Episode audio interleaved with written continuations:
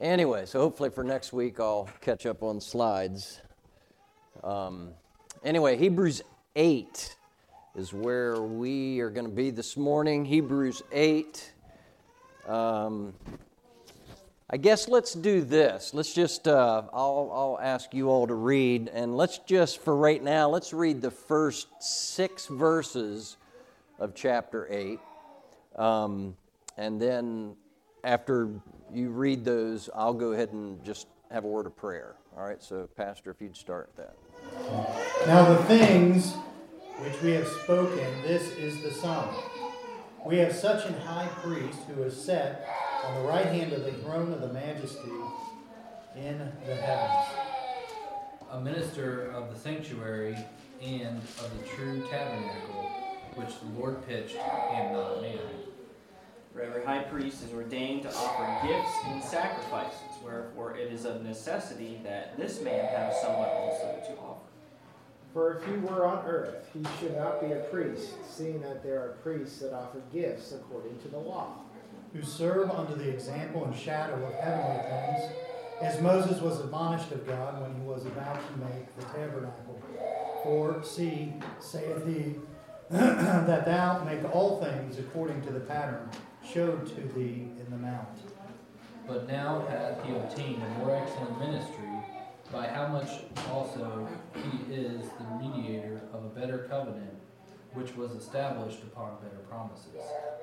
All right, let's go ahead and pray. Thank you, Lord, for this part of your word, and we just pray that you'd help us this morning as we uh, look at this, that you'd help us to have the right understanding of it, and uh, again, really a better appreciation of the Lord Jesus uh, for who he is, and of course, what he's done for us, and how much better it is than everything else. And Lord, it's in uh, His name that we pray, and we ask this morning you just help us to set aside distractions and uh, uh, just all the things that might be going on in our minds, our hearts this morning. Help us focus our hearts and minds on you and your word. We ask these things in Jesus' name. Amen. All right, book of Hebrews, chapter 8 is where we are now, obviously. Uh, and up to this point in the book of Hebrews, and, and really this introduction has to do with verse 1. So, uh, up to this point in the book of Hebrews, we've seen a number of things presented, okay?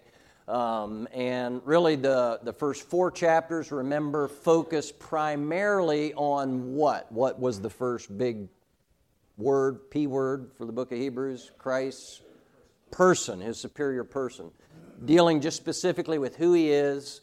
All right, he's God, he's man, he's the perfect man, and he and he alone is and was completely faithful to his mission, to the task that he was given. His, if you want to say, the will of God for him. And that's a big theme in the earthly ministry of the Lord Jesus, of course, him fulfilling the Father's will. Uh, but he and he alone was completely faithful in that. Then the writer of Hebrews transitions into uh, talking about because of who he is, all right, he is qualified and he only is qualified to do certain things. And the big emphasis of the book of Hebrews is presenting the Lord Jesus as our high priest, the great high priest and far different than earthly priests that had gone before, right? And so, uh, in doing that, there's four main uh, areas we could say that the writer of Hebrews touches on and argues for concerning Christ's priesthood that makes his priesthood superior to the Old Testament priesthood or the Levitical priesthood, all right, the priests that were after the order of Aaron. And the first of those deals with his source, all right? In other words, his priesthood is a priesthood after the order of Melchizedek rather than after the order of Aaron or the Levitical priests, all right? Uh, it's interesting that it's, often, it's most often referred to as Levitical priesthood, whereas not all the Levites were priests. All right, they were all set apart for that service, the service of the tabernacle and so on. But only the specific family of Aaron and his sons could be the priests. All right, Um, but uh, then it moves along into what I'm calling the script of his priesthood, which is touched on, it's introduced in the verses you read, and then touched on in the rest of chapter 8, the seven verses that we have yet to read. And that is dealing with the, the covenant that his priesthood is about, which is referred to as a new covenant. All right, and then uh, in chapter 9, primarily, it's, it's introduced here in chapter 8, and I'll get to that, uh, but it's, t- it's focused on more and in more detail in chapter 9 the sanctuary of Christ's priesthood. In other words, where he carried out his priestly activities. The Levitical priests, they carried out their duties where? In the tabernacle originally, and then later the temple, but the same, same setup, all right? One was just temporary, one was permanent, but, uh, but they, theirs was of an earthly service, and that's important to understand. All right? Christ is a whole different tabernacle. All right, and we'll get to that. And then the sacrifice, obviously one of the big, I mean, the big thing, and probably it's probably the most often, or the thing that we think of most often when we think of, uh, you know, things to do with the Old Testament law and the, the service and so on, and that is the sacrifices. All right, I mean, there were multitudes of sacrifices for multitudes of different reasons and purposes, and, and each one had just one specific purpose for it and you know all the little steps had to be fulfilled for that to be effective and and all of that all right but the book of hebrews presents the one sacrifice that christ offered one time and once for all as being superior to all of those things now all four of those elements are important and they're all four talked about in the six verses that you all read here this morning all right so uh, I'm still sticking with my outline that chapter 8 is about the script, the superior script of the Lord Jesus, but you'll see how this leads into that, all right? Verse 1 that was read, now it begins by saying, Now of the things which we have spoken, this is the sum, all right?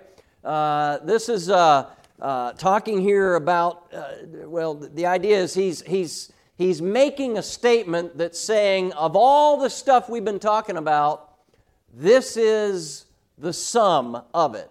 And there's a couple different ways you can take this, all right, or the, uh, the, the word that's translated sum, right?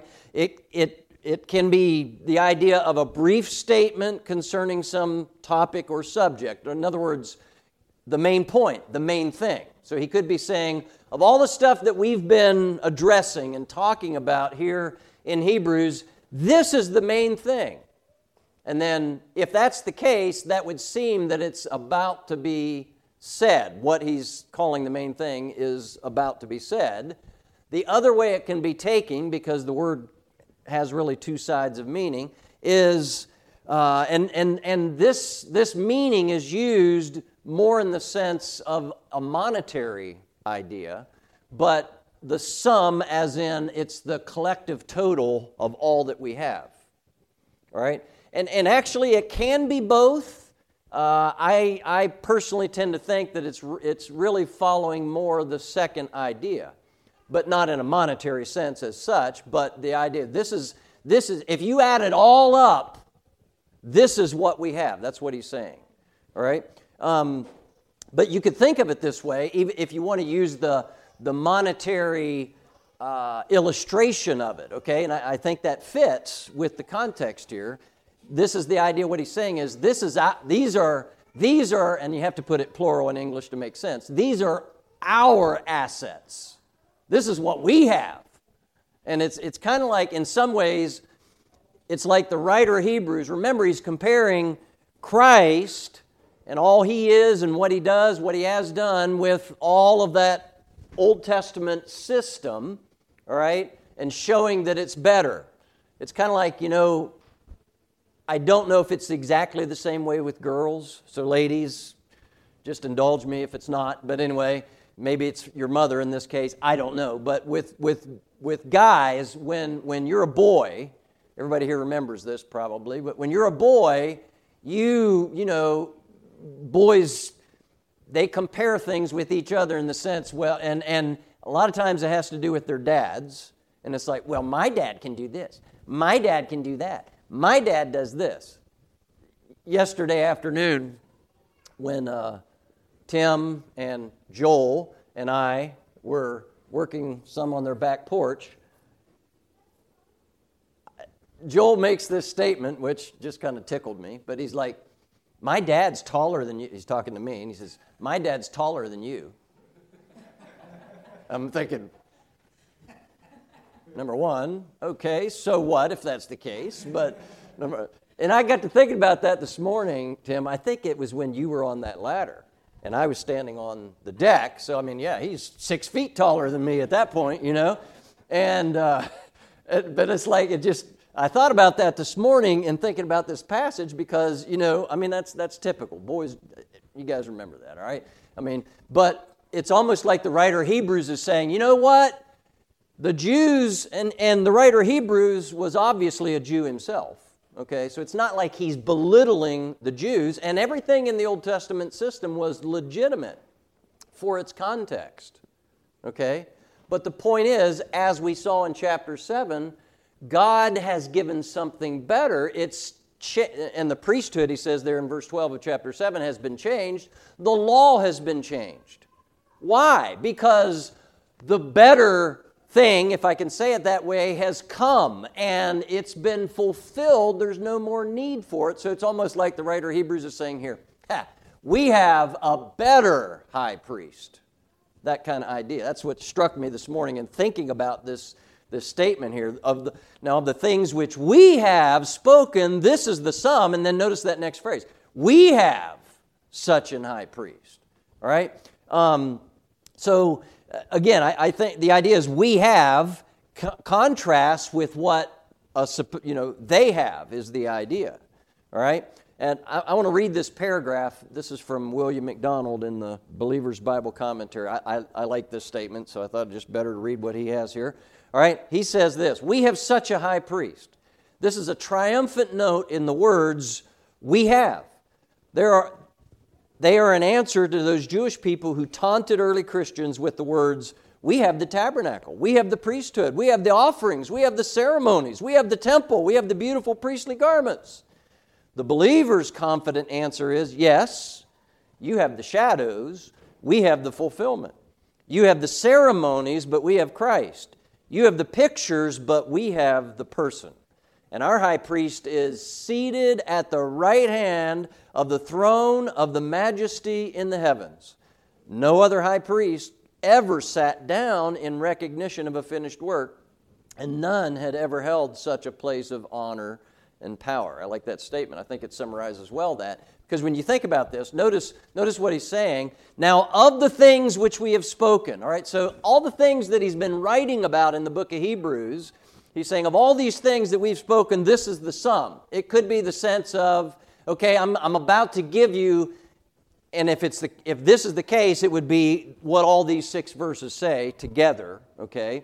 That this is, this is the main point of everything I've been trying to say. It could be that. Or it could be the sense of if you, if you gather it all together, everything we've been trying to say, all right, this is the total of it, which is in, very similar in, in ideas, okay? But this is what it's about. It's we have a high priest who is set down, who is, who is set on the right hand of the throne of the majesty in the heavens. And he's a minister of the sanctuary and of the true tabernacle, which the Lord pitched and not man. For every high priest is ordained to offer gifts and sacrifices, wherefore it is of necessity that this man have somewhat also to offer. For if he were on earth, he should not be a, a priest, seeing that there are priests that offer gifts according to the law, who serve under the example and shadow of heavenly things, as Moses was admonished of God when he was about to make the tabernacle. For, see, saith he, that thou make all things according to the pattern showed thee in the mount.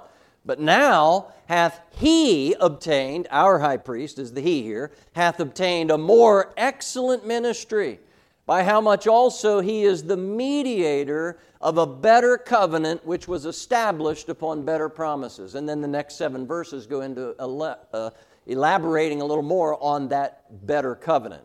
Okay? So we'll get to those, but let, let's just rehash these six verses here. You read them, I just read them. But notice how it summarizes all the four main points, if you want to say. And this, uh, I mean, the structure of the book of Hebrews, as I've mentioned this somewhat before, is not necessarily like, okay, there's, there's arguments that he's presenting, and it's not necessarily like he, he gives a, a one, like it's a, a continual progressive line of thought. He one, and then he moves on to two, and then three, and then four as such. The, the, the, the way his, his style of arguing here is more, it is progressive, but it's like he's going like this as he's going. He's re, you know, he introduces an idea and then he'll move on and then he'll come back and recycle that idea and explain it more. And then he moves on, he'll bring something else in the picture and just just mentioning it and saying it's you know part of this and then later he'll he'll revisit it and you know rehash more about it. And that's that's what it seems that the writer of hebrews does. And all four of these main ideas are, are brought out in these six verses but they're not all elaborated on all right? They're elaborated on in, in different parts of the book of hebrews all right? So consider again his source and in verse 1, all right, we have such an high priest who is set on the right hand of the throne of the majesty in heaven. All right, up through again, chapter 7 in the book of Hebrews, all right, you could say all of that is about the person of the Lord Jesus. Even as it brought into his, the, the argument for his priesthood, it's still focusing on he's a better priest because of him, because of where he comes from, his line of priesthood, uh, who he is, all right? It's, it's not focusing on what he did as such yet, but, and, and what he carried on, but it's focusing on him, all right? And Christ is a better priest than Aaron because he's a priest after the order of Melchizedek. And there were like four main thoughts in chapter 7 that uh, the writer brings out there. One, he's, he has an unchangeable priesthood. Uh, he's demonstrated as being superior because Abraham gave tithes to Melchizedek. And because Levi and later Aaron were in Abraham, therefore they were at least vicariously giving tithes as well, demonstrating that they were submissive to, less than, if you want to say, because the, the you know, they, and then he makes the statement in chapter, in verse 7 of chapter 7, that without contradiction, the less is blessed of the better. Abraham gave tithes, and Melchizedek pronounced a blessing upon Abraham. And you can see that. I mean, and, and, and, and in the Old Testament, okay, when it, you know, that was something you see like Jacob blessed his sons. He pronounced certain blessings. Some of those were prophetical things of what would happen with their, their tribes and so on. Um, and it doesn't mean that Jacob in his person was better than all of those other persons, but he had a position that was superior to them. All right? So the position that Melchizedek had was superior to the others because of, of the things that were demonstrated. He received tithes of them. He, he's the one that did the blessing and not Abraham to him. And up to that point in the book of Genesis, or in that context, historical context in Genesis, I think you could argue that Abraham was God's man. He was the one that God was dealing with, which, by the way, just to insert this, is one of the reasons why I don't believe Melchizedek was merely a historical human. All right? I mean, it just makes no sense that Abraham's the focus here of God's attention, and then all of a sudden it just says Melchizedek, he's this priest of the Most High God uh, out of the blue. Well, again, I, I believe he was the Lord visiting Abraham all right, in a, in a, in a what they call pre incarnate form. He, he obviously was in the form of a man, but, and, and was called Melchizedek and things that were uh, said about him here, all right? But all of this up through here, all right? And let me just get on track here. Chapter 8, we got to get into this, all right? But because of who he is and, and so on, you see this, his source, all right? He, we have such an high priest. And because of who he is, all right, he it doesn't say it this way, but this is kind of what's implied, and it'll be, it'll be talked about a lot more in the book of Hebrews, but he did what he had to do and then he sat down. Remember chapter 1 of Hebrews, uh, verse 2, I think it is, says there that he by himself purged our sins, and then it says, and sat down on the right hand of the majesty on high. Well, why? Because he did what he came to do, it was done, he didn't have to keep doing it. Now, the comparison there between the Old Testament priests and what the writer Hebrews is portraying about Christ and his priesthood is they were never done. They were never done. They had to redo the same things all the time. They had daily things, they had yearly things, but it, there was always a repetition because there was no fulfillment in what they were doing.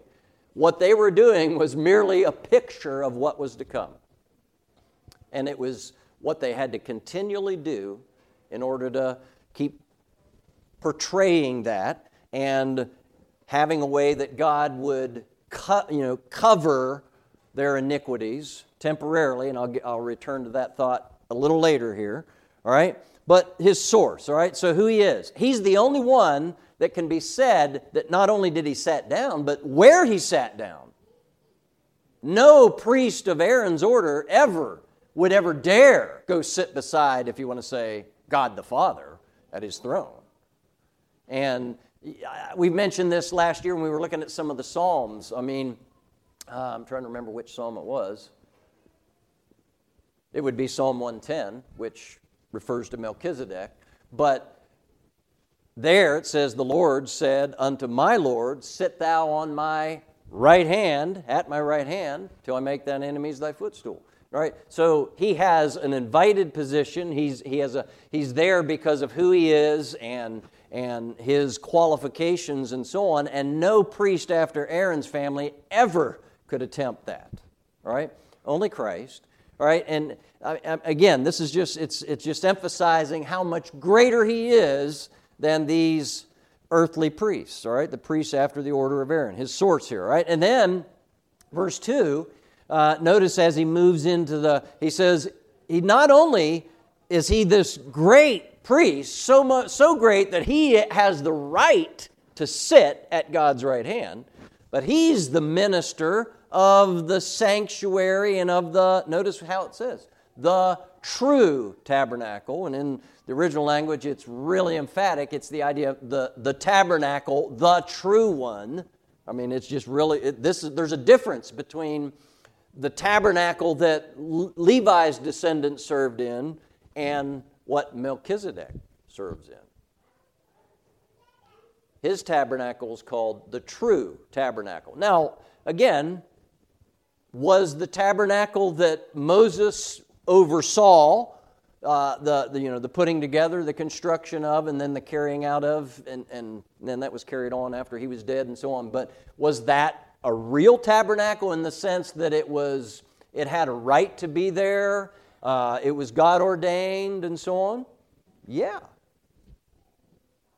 But there's a big difference between that and this tabernacle. This is the the true tabernacle. And then it says, notice, which the Lord pitched and not man. Then there's another reference down here in um, verse 5 uh, about the, uh, the, the idea of shadow, example, and so on. The pattern showed to thee. All right, so in other words, Moses in constructing the, the tabernacle in the wilderness, Moses was given specific instructions by God.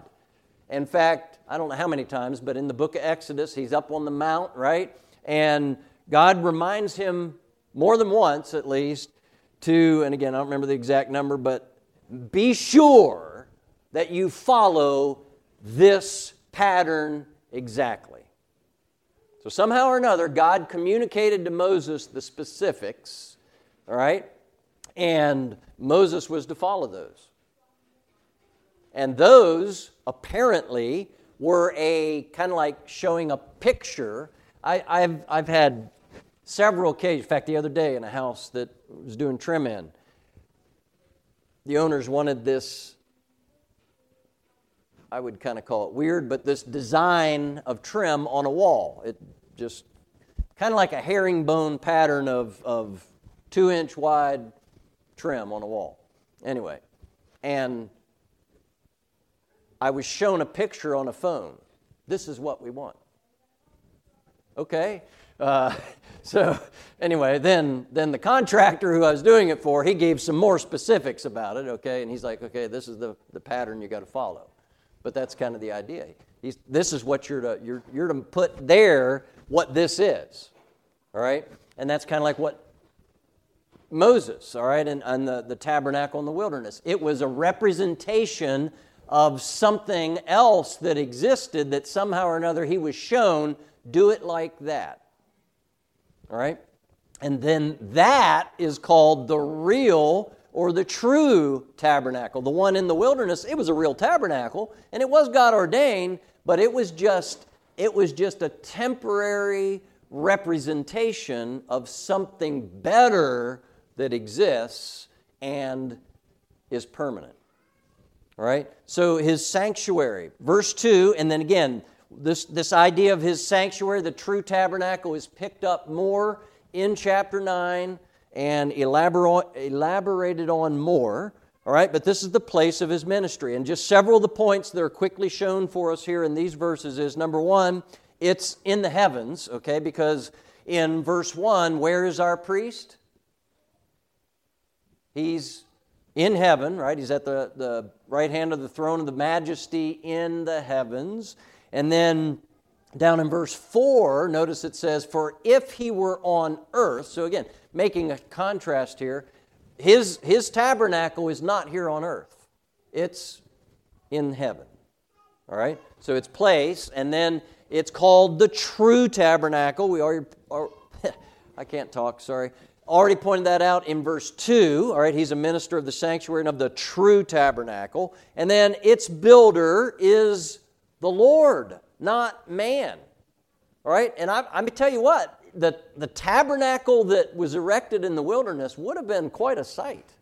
I mean, quite a sight. And then Solomon's temple later, I mean, all the gold that was in it, I mean, probably one of the richest deposits of, of gold in the, all the world, right there. There's a lot of gold in the tabernacle in the wilderness. There are a lot of other things as well. But I mean, this, this was something. But the point being is, this is just, it doesn't even compare, you could say, to the real one, to the true one. I mean, what magnificence uh, the real tabernacle has. And, you know, who constructed the tabernacle in the wilderness? All right, Moses was responsible for it. It was under his, his uh, you know, direction, you could say. But the Lord equipped certain men. There are two men specifically named, and then others that helped. But men did that. Now, they were divinely helped in doing so, but still, they were mere men. But this tabernacle that's in heaven, the Bible says God's the one that put it together. Superior, for sure. All right? So, and then, then in verses 3 through 5, in this summation passage, if we could say, this main thesis here uh, is really 3 through 5, it alludes to his sacrifice. All right, and, and notice verse 3 For every high priest is ordained to offer gifts and sacrifices, wherefore it is of necessity that this man, that's Christ, that's the great high priest in heaven, right, that this man have somewhat also to offer. Now, the interesting thing here is his sacrifice is not explicitly stated here. It's just kind of hinted to that he does have, there's a sacrifice that he's made. Okay, it's not talked about here. It's going to be talked about later, in, in, in somewhat in chapter 9 and then in chapter 10. All right? But his specific sacrifice isn't explicitly stated here, but it does say that he did have something to offer. And of course, he's offering it to God on behalf of man because that's what a priest did, right?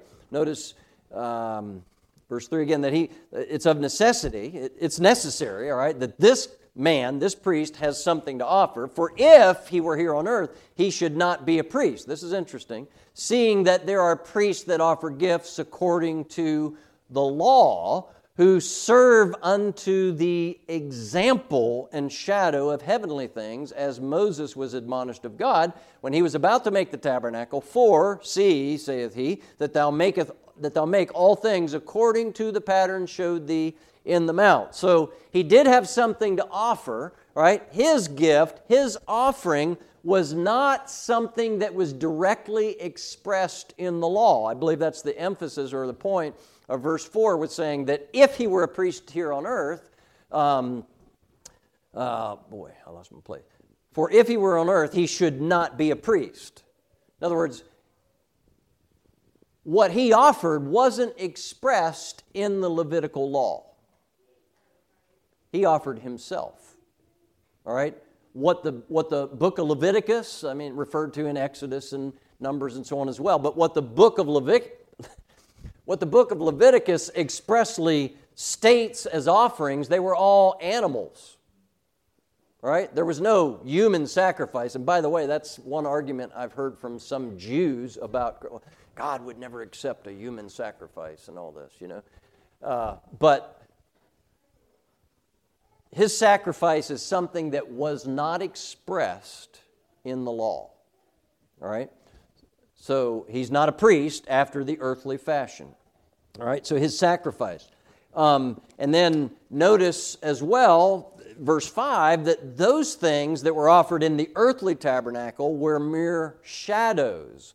And the implication is they were, they were shadows or pictures of what his sacrifice would be. They were just, and, and all those things, all those different ones, they all had, like we said, different specific purposes, different specific ways and, and steps and so on that had to be just right. But all of those collectively picture, again, the Lord Jesus, and really they don't even still fully picture the Lord Jesus but they were just parts and pictures, like a jigsaw puzzle, I guess you could say. A thousand piece jigsaw puzzle. All right, that piece, it helps in portraying that picture. But that's all it does. It just helps in portraying that picture. It's just part of the whole whole thing of that, all right? And then verse 5 also says that Moses was expressly told to follow to the T, right? The pattern that he was shown, which which again is, is implied here uh, that it was a picture of the real situation that is in heaven. All right? So then moves on in verse 6 to introducing the idea of his script or his covenant. All right? So, but now hath he obtained, he, of course, is the Lord Jesus, the high priest who is at the right hand of the throne of the majesty in heaven he hath obtained a more excellent ministry, by how much also he is the mediator of a better covenant, which was established upon better promises. All right, so let's let me just talk about the things in this verse and then we'll move on to this new covenant. All right, but his script or the covenant by which he did what he did, he operated, you could say, he obtained an outstanding, a more excellent ministry. He is the mediator, which uh, the word mediator is the idea of a go between, um, an advocate, uh, one who's, you could say it this way, one who's working out a disagreement between two parties so that they could be reconciled together. Um, I guess maybe today a lot of people might use the word an arbitrator, all right, somebody who is reconciling things between sides. Now, that's not the human idea of that is not a is not a full or perfect picture, right? Because probably all the time in human disagreements, all right, there's some fault at on the, both sides, all right. But in this case, all the fault lies on one side. Now, many people, they think all the fault lies on somebody else's side when there's a human disagreement, right? I mean, that's our tendency. But in this case, it's, rea- it's reality that all the fault is on man's side and not on God's side. So when, when man and God, for that situation to be reconciled, all right, it's, it's man's faults and problems that have to be made right. God has never moved from where he was, and he's not going to move, all right? But he has made a way that man could be made right with him, and all of that, of course, is through Christ. And in some ways, this idea of the new covenant brings in the aspect of a lot of the legal arguments involved in salvation that, like the book of Romans presents. It, Romans look, talks about salvation, but it's from a whole different perspective than what Hebrews is primarily, but, but they kind of overlap, particularly in this area. That uh, Romans has a, is explaining from a, in many ways from a legal standpoint how God forgives sinners, how God can justify sinners. And, and the whole idea of justification is a legal, it's a legal term. That God declares a sinner to be righteous. And then he treats that one as righteous. It doesn't mean that that person in and of themselves is righteous, but he treats them that way. And then Romans argues that the reason he can do that is because Christ has done what's necessary to appease the wrath of God, to satisfy the wrath of God concerning man's sins. And because of Christ, God can do that. And I love that, that passage in Romans 3, uh, verse 24, 25, 26, the idea that God it can still be just. I'm paraphrasing it slightly here, but God is still just even when He justifies a sinner. He's not compromising anything. But the whole point is because Christ is the propitiation, Christ has done everything that's necessary. He's done everything that man could not do for himself. Christ has done it so that God is satisfied. And that's why God can save people, why God can forgive sin. Because God is holy. He, I mean, every sin that's ever been committed, from Adam's sin till the last sin that's ever committed, whenever that is and whatever that is, every sin has to be dealt with somehow or another. There's nothing that, you know, God can just sweep under the rug. It all has to be dealt with somehow or another. And it's all dealt with in Christ as far as God's concerned. All right? And, and, and this pertains to this idea of this, this covenant here and what Christ has done. All right? So he's, let me mention this and then we'll take a few minutes here and specifically talk about the rest of the chapter. But he's obtained an outstanding, a most excellent ministry. He's the mediator, the advocate, go between, one working out a disagreement. All right, he's the mediator between God and man. Here, he's mediated a new covenant. And if you remember in Matthew 26, for instance, at the, the night that uh, the Passover was, was observed, uh, Jesus is uh, telling his, his apostles there, he, when, when he institutes what we call the Lord's Supper, all right, he says, This covenant, this is the, the covenant, uh, now I can't, the, this is the blood of the new covenant. All right, in other words, he's, he's teaching them something here, and he introduces this idea of this covenant. All right, and in, from what he's looking at there is he's looking at it from the aspect of what most of the New Testament does that the shedding of his blood and the offering of himself up is, is what is able, it's the basis of the new covenant. Hebrews is looking at it from the standpoint that he not only was that sacrifice and so on, but he was the priest that offered that sacrifice to God. That, that's amazing. I mean, the things in the next couple chapters of Hebrews are some deep things as far as things that are hard to humanly rationalize out. Right? I mean, it just is. But it's what God says about it, so therefore we should believe it. All right? In fact, we have to believe it. Hebrews 11 is going to say if we don't believe it, we're not right. All right? In other words, it's without faith, it's impossible to please God. All right? So God demands faith, and God's honest and upfront up upfront enough to tell man that. You know, people uh, atheists and so on say, well, you just expect me to believe in God.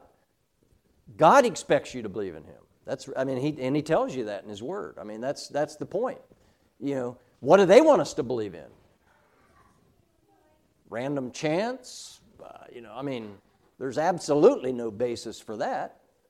I mean, the only thing, you, you, you take evolution, atheism, whatever, and just logically backtrack it, there's nothing. You take biblical faith and you logically backtrack it, it comes back to one thing, and that is God. And God says, You have to believe me. You have to believe in me, and you have to believe my word. You have to take me at my word. That's what God expects. I mean, so you expect me to believe that some, some God created all? Well, I didn't say that. He said that. It's what he tells us in his word. Can we explain? Uh, you know, then the question, where did God come from? Well, God didn't come from anywhere. He, he is. Anyway, but we have to accept that. We have to believe that. And it's reasonable because everything else that God says proves to be true. So it's reasonable to take him at his word. Anyway, uh, says here also, verse 6, all right, but by, excuse me, lost my place again, by how much also? I mean, the idea is it's just, it's, it's like uh, piling on the idea that his, it's great, it's so much greater, it's so much more. It, it, it, just goes beyond, is the idea. It's as great as. It's a better covenant that's based on better promises. It's higher in rank, more prominent, more valuable, right? And it's established. Notice it says, which was established upon better promises. The word established there is the idea of it was made law, it was legislated. That's, that's the meaning of the word there. So, in other words, it was made law, but upon better promises. The promises of God is the idea. All right, now, we're about out of time. For the most part, the chapter, I mean, is everybody, and I don't know your where you're at in this, so to speak, but there are a n- number of covenants talked about in the Bible. All right? Are you all familiar enough with those covenants and so on? Or, I mean, uh, there's and there's different types of covenants for different reasons. Okay, there are in fact there's two main basic types of covenants. Uh, one would be called an unconditional covenant. A couple examples of that. All right, in the Bible, uh, there's what what has been termed by Bible students the Abrahamic covenant. All right, God made a covenant with Abraham. And some argue that it was conditional, all right, but the only condition in the covenant was fulfilled by Abraham because God said, You need to leave your country, and I'm going to take you to a place that I'm going to show you, and I'm going to do this. I'm going to bless you. You're going to have, you know, I'm going to give you a seed, and so on. All right? Abraham did what God initially told him to do. He left. It may have taken him a while to do it and to get, you know, but he did leave. Okay? But the point is, that's an unconditional covenant in that God said he was going to do certain things, and the rest of those things are not contingent upon anything that Abraham had to do. God was going to do it. All right? And that, that's a, an unconditional covenant. Same thing, the Davidic covenant, the covenant that God made with David it's recorded in 2 Samuel and then also in 1 Chronicles and referred to in a number of Psalms and various places. But uh, God promised David that he would have a seed. And there's two aspects of, of the covenant with David. One is that specifically that he would have a son, Solomon, who would sit on his throne after him. All right? And then God says, pertaining to that, as long as they are faithful to me, that'll keep, continue to be the case. But then in the first Chronicles rendering of that covenant, there's a different focus. It's more the eternal aspect of that covenant through Christ. And the focus is not on Solomon as David's seed, but Christ as David's seed. And it's focusing, both are true, okay? But there's a little difference in them as well. But they're both true. But, but that is an unconditional covenant that God made with David. Christ would come through David's line, which we know is true, all right, the genealogies, we talked about that some time back. Uh, the genealogies demonstrate that Christ is a son of David and that he's not of the corrupted line that God cursed in Jeconias, but he's through a different line from David. But it qualifies because he's a line of David. God didn't say that it had to be through that one line that Christ would come.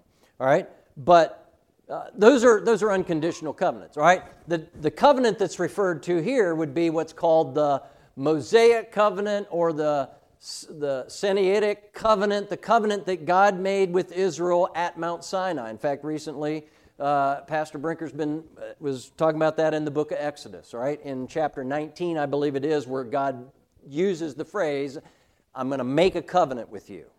And then he lays out the law. Specifically, we have the Ten Commandments given there, right, which I believe are a universal moral law for everybody. There's, there's other aspects of law that gave that don't apply to everybody. All right, they were specifically for the Jewish people.